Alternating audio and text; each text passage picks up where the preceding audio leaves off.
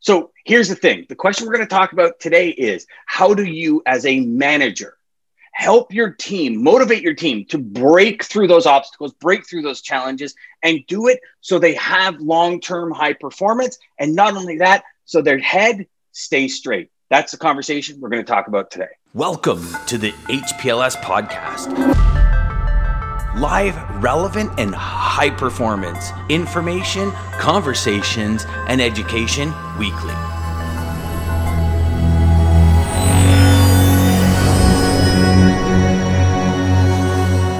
Hey there, my friends. Dan Deegan here again for another episode of the High Performance Logistics Podcast.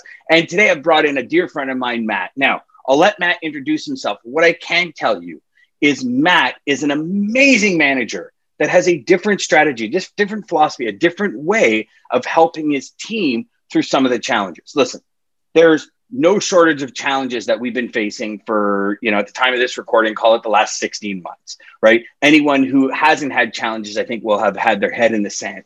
The reality is how we help and guide our teams to the next level is really what's going to determine if we're successful or not. You know, gone are the days where we can demand certain things from our team because I'll tell you right now, somebody else is going to be the guide that that team needs. And we've got an amazing guide here. Matt, thank you so much for being here, my friend. I'm really happy that we were finally able to lock down some of this time. And you know what? I think it's going to be an awesome conversation for the next 20, 25 minutes, my friend. Awesome. Thanks for the introduction. Love the energy every time we you know we start a conversation. You're just all in there. Love it. Love it. Hopefully, I can bring it up to that level uh, on a Friday, uh, but we'll get it there. So well, give it, man. Give it. We'll, we'll Who give are it, right? you? What are you? Where are you from? What do you do? And what's your number one thing to help a team get managed? Perfect. So Matt, you know, I, I work at Cargo County Amplify Logistics. I've uh, been there for a little bit now background, you know, history. I've been in, in the logistics industry for you know, probably over 10 years. Uh, started a long time ago.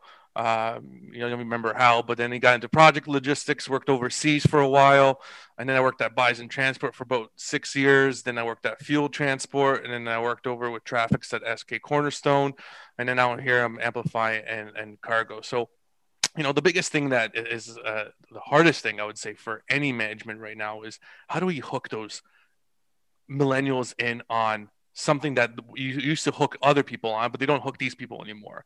So how do how do you get people engaged on a day to day? How do you get people motivated to to find the success in your company the way that you do, but they might not see it the same way.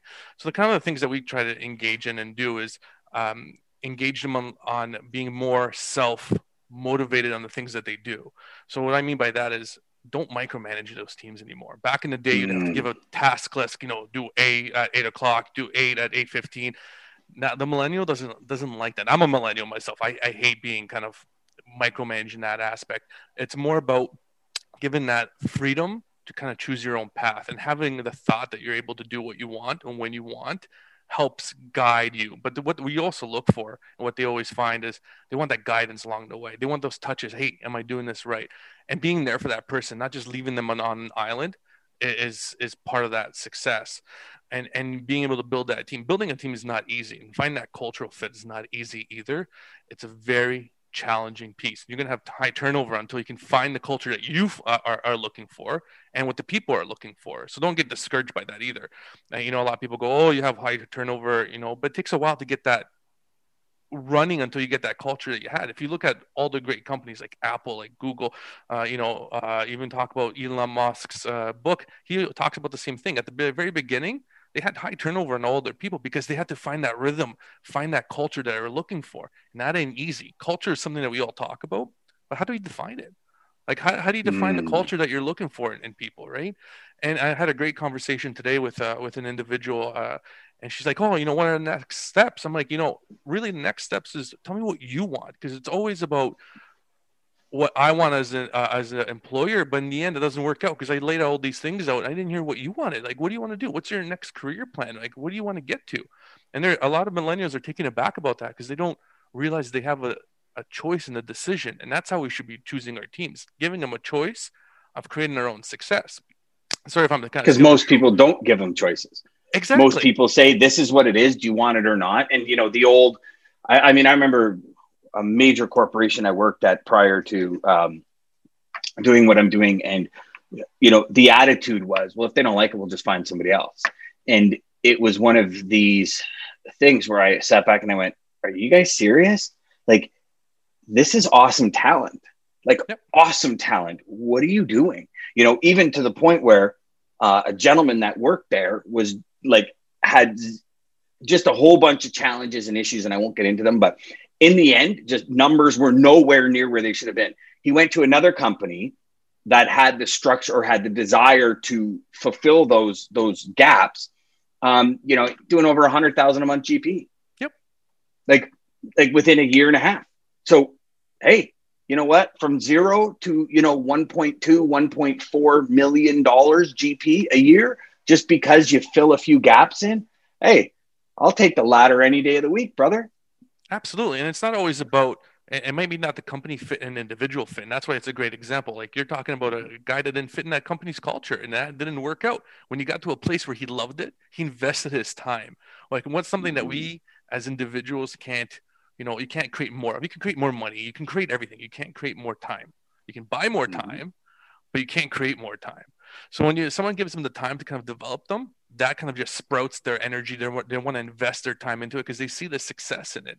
But if they don't see that buy-in from that employer, from your from your manager, eh, that's when you kind of see that disengagement. That's when you know they're looking around. They're not they're not hitting those numbers.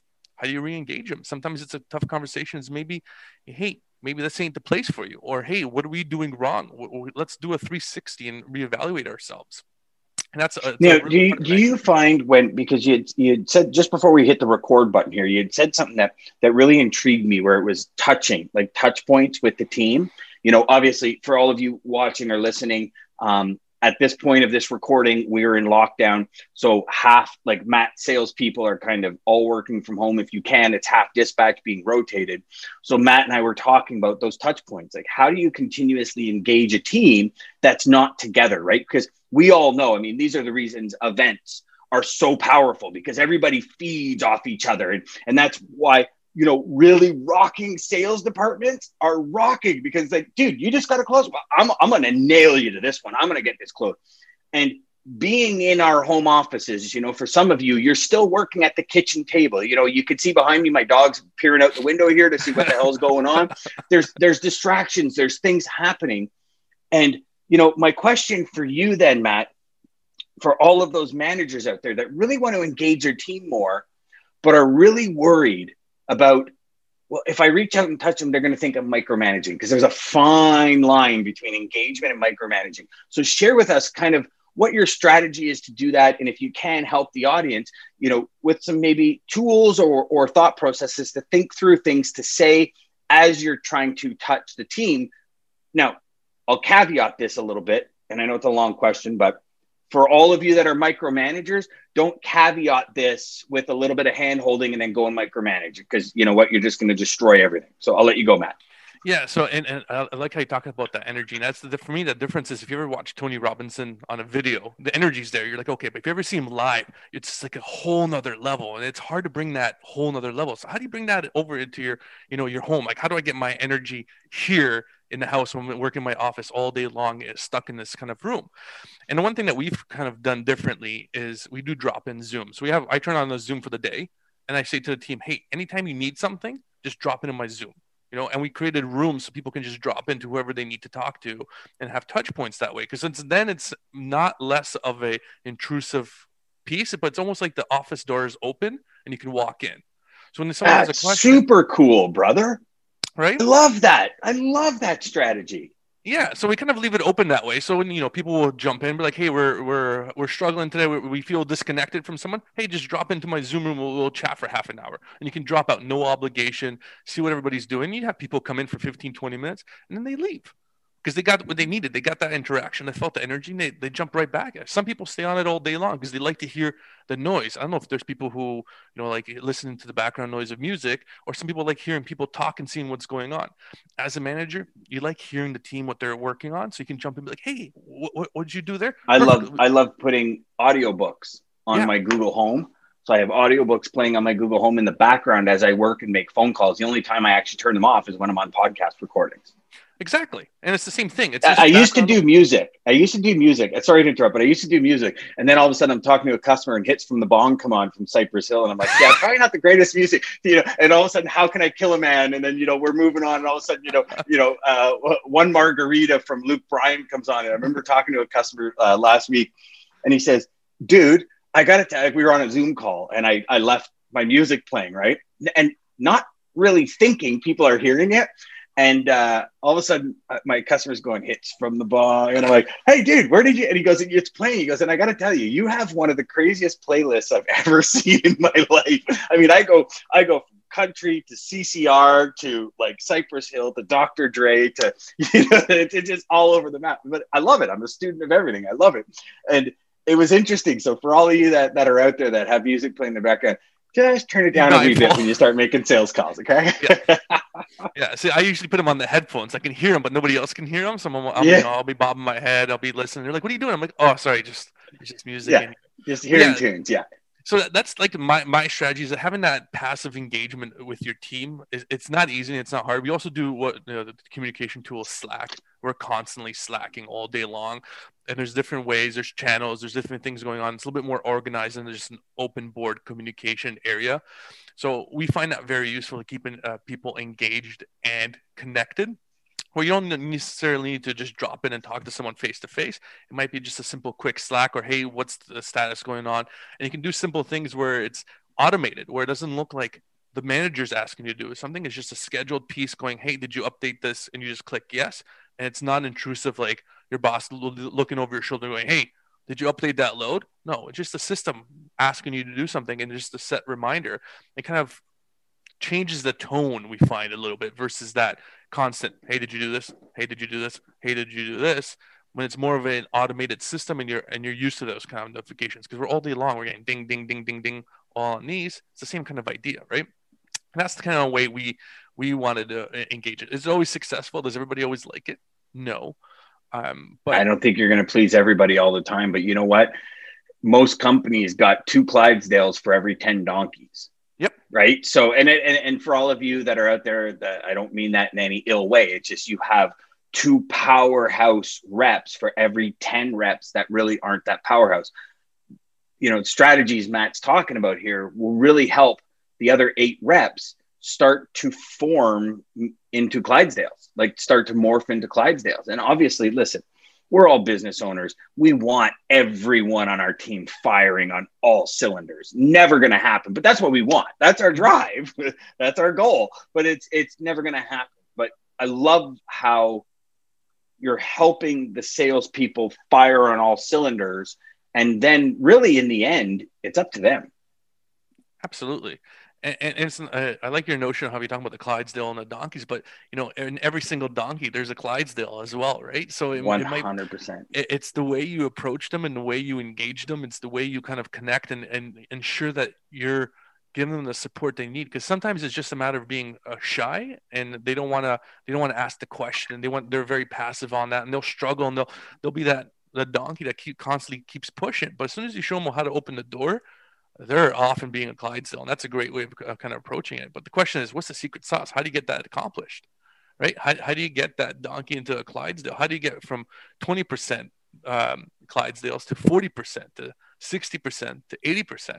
And I, I think, and that's what you do, uh, Dan, and that, that's why you bring a lot of that, those Clydesdales to a lot of teams. Is a lot of it's training. A lot of it is learning the proper sales format, learning the proper uh, techniques, and having a venue uh, where they can connect to an outside source too and not feel like they're asking a stupid question. I find a lot of salespeople don't ask questions because they feel like they should know it and they feel like it's a stupid question.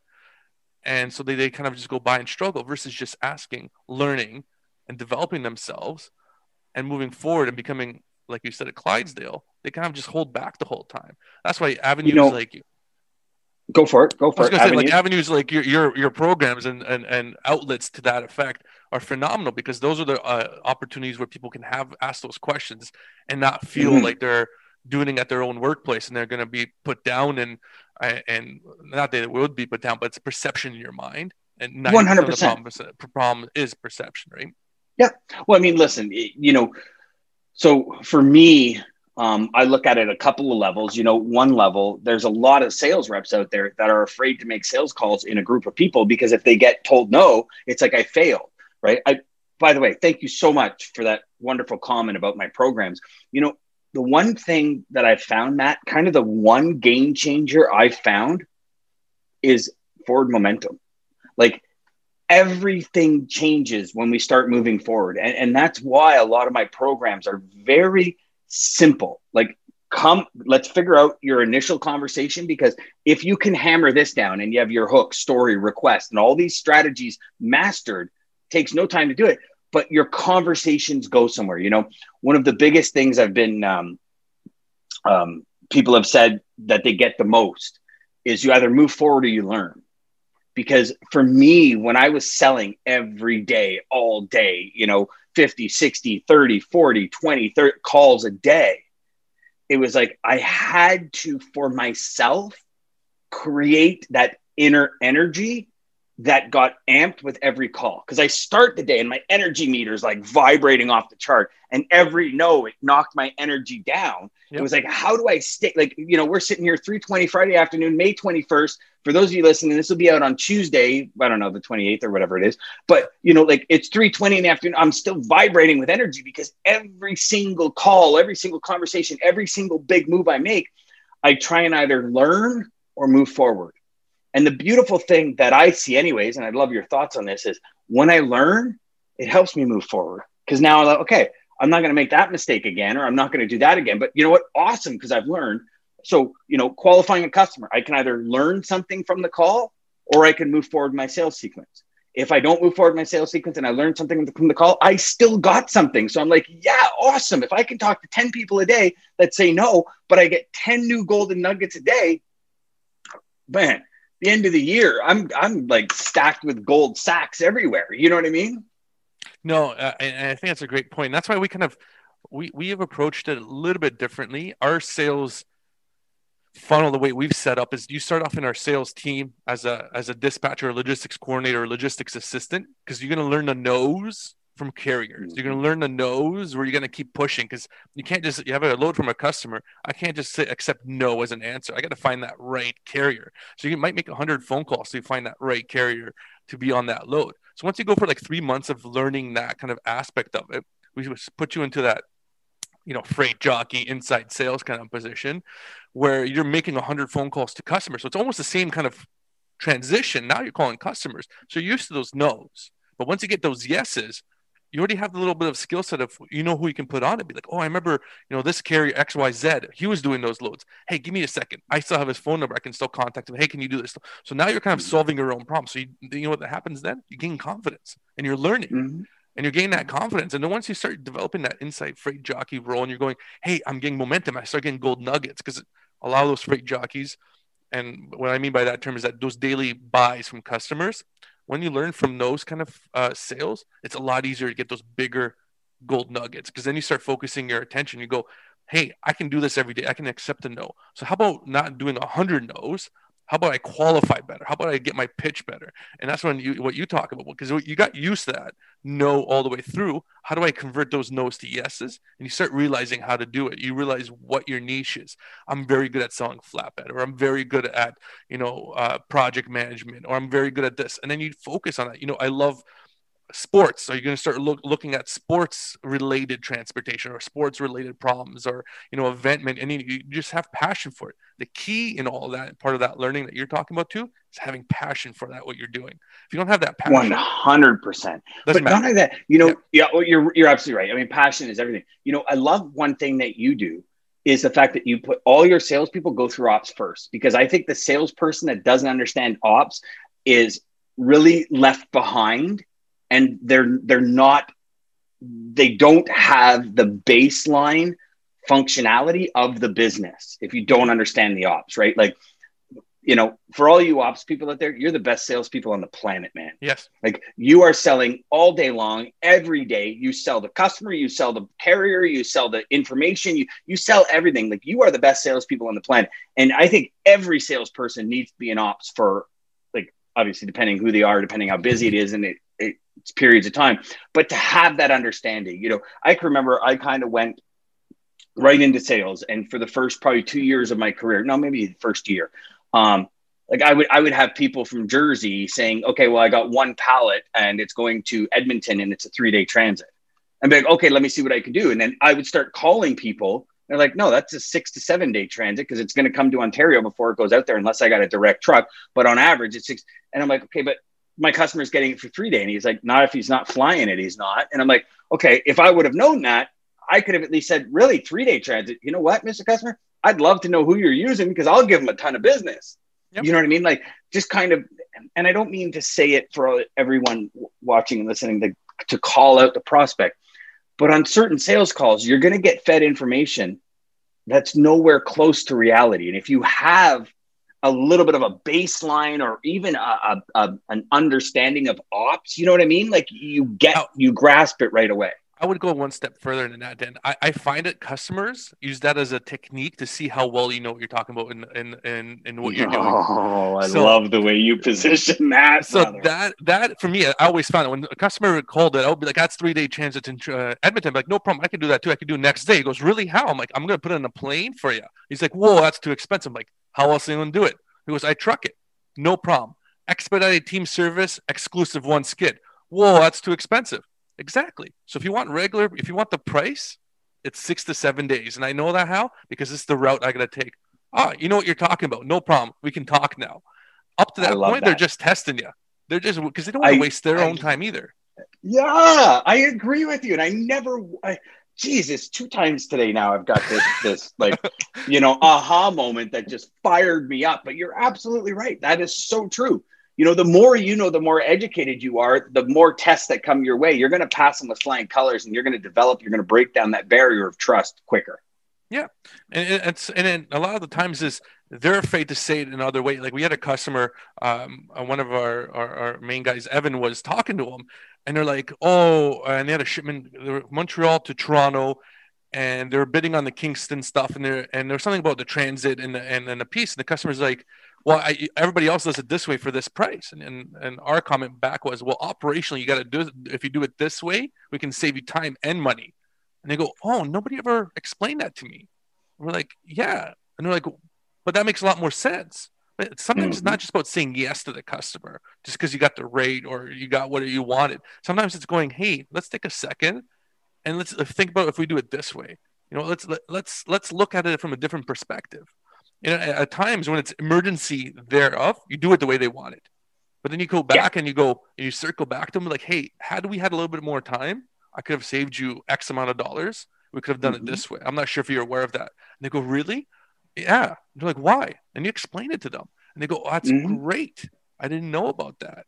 And then educating that customer, like you said, builds that trust because you're not calling them out going, you're dumb. I'm, I'm taking all your money or you do it the proper way because you're able to and you go back to the customer and go hey listen i quoted you high because your expectation was here i was able, able to execute properly by doing xyz here's 300 bucks back for that load or x amount of dollars mm. back because you didn't qualify it correctly when you explained it to me i was able to do it better and the customer goes oh really that's awesome thanks and it's a, that kind of relationship that you build with that customer is huge I like that. I like that. Now, I know we're running short on time because you've got a pretty strapped schedule. So, two strategies you're deploying in 2021 to engage your team at the highest levels possible. Go. Two strategies employing. Oh, geez. Um, right now, for this year, we had a lot of growth last year. So this year, it's really about what we call farming. It's really developing those customers you already have. A lot of times, a lot of companies are just always about new growth, new growth, new growth, and they just let the old fall behind, and then give someone else to pick them up. So uh, this year, for us, it's a lot of it is just focusing on what you really have and really coming down to the nitty gritty and developing that. A lot of customers are out there looking for new uh, for new uh, services. It could be one of your customers don't lose sight of the current customer you have. They're just as important as a new customer because uh, you already know what they need. So go in there, develop them, work through it, find out what their, their challenges are. Maybe there's lanes that they're looking out to bid and they haven't approached you because they thought you're just a Montreal, Toronto carrier, but you can do all their out west loads. So really focus on your core group of uh, customers and your periphery group of customers. When it comes to new, uh, I would say challenge what your services are Uh, so one thing that we're looking at is expanding the services. The market is changing. Autonomous vehicles are coming in. What are you going to be doing differently in the next four or five years? So what we're looking at is looking at what customers are needing. You know, a lot of these final mile deliveries, a lot of these, uh, you know, last minute expedited loads. See if your services can match up to that, and really look at your operations and focus on how you can redevelop your uh, operations. Because a lot of people think uh, think the business is always driven by the operations, but the sales can help drive that operations as well because they can go, hey, the market's looking at these things that are happening. My customers are saying this. What are we doing to rise to these challenges? And a lot of times those conversations are happening because it's a lot of times sales, operations, a lot of this. Well, it should be a lot of this. You know what I mean? So the sales goes, hey, this is what the market's doing. They say this is what the market is paying, and you guys come together, you get that nice synergy, and you can develop those really good roles that you want from your customers and get that extra freight as well. Brother, I love that, man. Thank you so much for being here. You are a gem of info, man. Thank you. I love it. I love these back and forth conversations. You bring me energy. I bring you energy. Everybody goes home Clydesdale, baby. Rock it. For all of you watching, listening, whatever platform you're on, whether you're on YouTube or whether you're on audio, listen, go out there, make every call educational, crush your sales, and remember, you're only one sales sequence away. Take care.